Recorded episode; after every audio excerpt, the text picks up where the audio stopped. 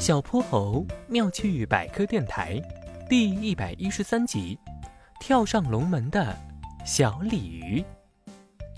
在天鹅女士的带领下，小泼猴、哼哼猪和小伙伴们来到了大名鼎鼎的黄河峡谷。同学们，同学们，快放下手里的相机，听我说。那，看到前面那个高高的瀑布了吗？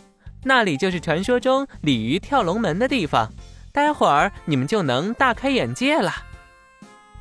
嗯，我知道，我知道，小鲤鱼跳上了龙门，就会变成一条腾云驾雾的龙了耶！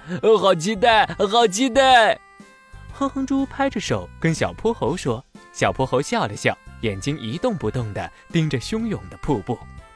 峡谷的瀑布从几米高的地方冲下来，撞在下面的深潭里，发出怪兽一样大大的吼声。这时候，只见一条一尺多长的大鲤鱼，噌的一声从潭水里跃出来，跳到了瀑布的支流里，然后扭着身子游上了龙门。哎呀，太棒了，太棒了！大鲤鱼跳上龙门了。咦，它怎么没有变成一条龙呢？哼猪，大鲤鱼跳上瀑布已经很了不起了，变成龙那只是传说呢。哦，你看，又一条小鲤鱼要跳上去了。可是啊，这条小鲤鱼因为个头小，跳了几次都没办法跳上去。小鲤鱼加油！小鲤鱼加油！小鲤鱼果然并不气馁，它又一次“噌”的一声跳到了半空。结果这一次奋不顾身的小鲤鱼却摔到了瀑布当中一块突出的石头上，它摔得很重，连身上鱼鳞都摔掉了几片。小泼猴，小泼猴，你快看，它连鳞片都摔掉了，一定挺疼的。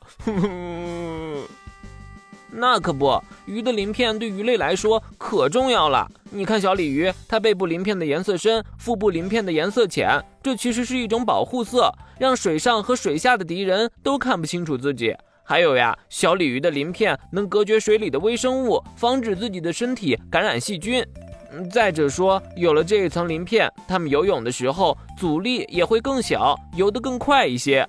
至于摔掉的鳞片，你不用担心，只要营养充分，小鲤鱼的鳞片还会慢慢再长出来的。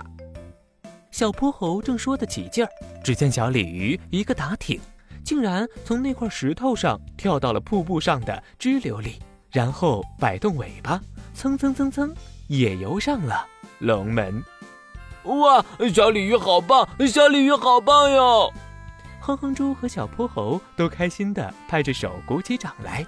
坚强不屈、聪明机灵的小鲤鱼，也像自己千千万万条祖辈一样，英勇无畏地跳上瀑布，从此开始了一段人生的新路程。小泼猴妙趣百科，一天一个小知识。如果你喜欢小泼猴，想和我成为好朋友，一定记得点击订阅哦。同时，非常欢迎大家在节目下方留言，把心中的大问题、小问题告诉小泼猴，我们会从中挑出好玩有趣的来做解答和分享。被挑中问题的小朋友还会有一件小礼物送给你哟。